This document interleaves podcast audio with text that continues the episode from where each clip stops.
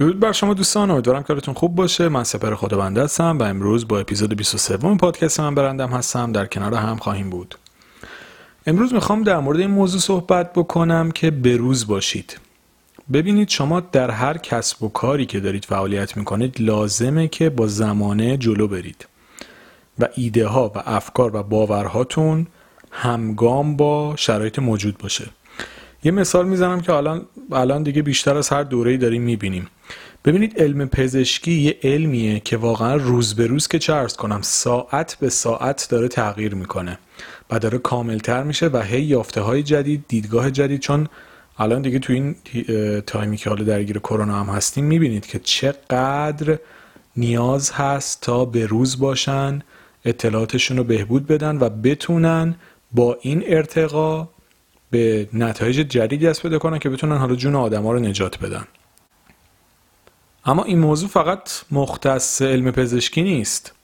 یعنی شما تو هر زمینه ای که فعالیت می‌کنید باید به روز باشید. ببینید تا ده سال پیش چیزی به نام تیاریکس مثلا توی باشگاه ورزشی وجود نداشت. اصلا کسی نمی‌دونست چیه چون یک ورزش جدیدیه. ولی تو همین چند سال اخیر که تیاریکس به عنوان یک رشته ورزشی جالب و جذاب معرفی شده تقریبا هر باشگاهی برید دیگه یه کلاس گروهی یا خصوصی تیاریکس داره. یعنی یه دونه بند خلاصه توی باشگاه هست و شما می‌تونید ازش استفاده بکنید حالا تمرین بکنید یا هر چیز دیگه حالا به صورت گروهی یا هر چیزی.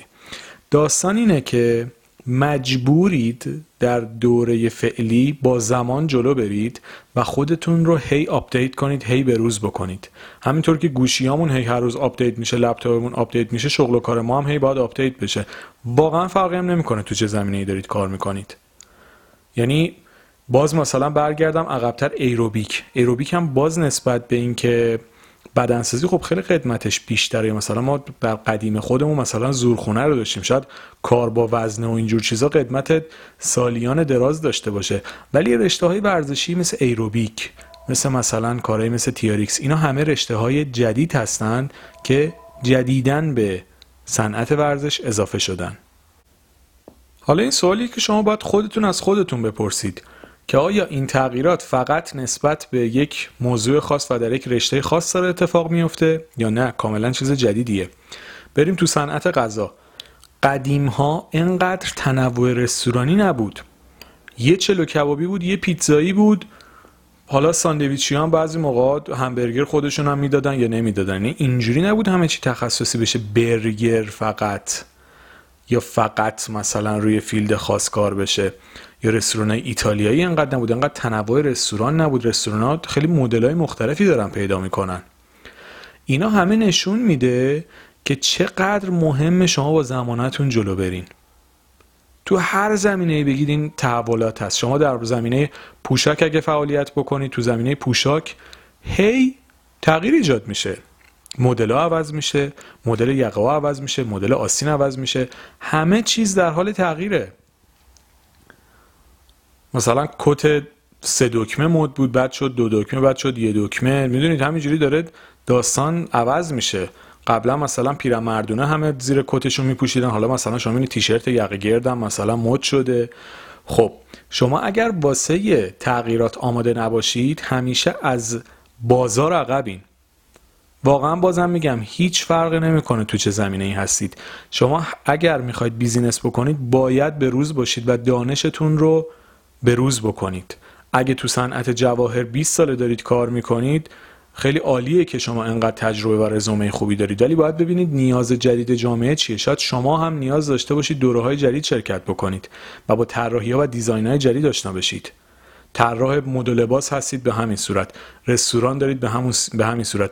مثلا میگم نمی‌دونم حالا چقدر توی خط غذا باشید یا نباشید ولی تو اینستاگرام پیجای خاص مثلا کیک و شیرینی و شکلات رو ببینید چقدر تنوع شکلات های دستساز خونگی خوشگل اومده.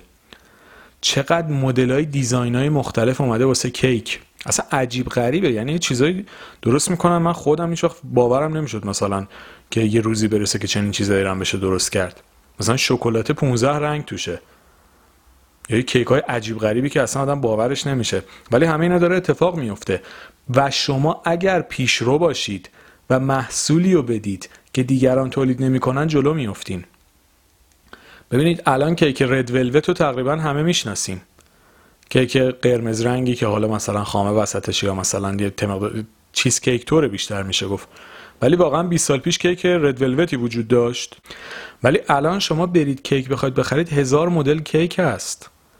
خب این تنوع و بروز شدن نیاز جامعه است و شما اگر می‌خواید توی صنعتتون پیشرفت بکنید باید با این نیازه جلو برید. تنوع نونا رو ببینید.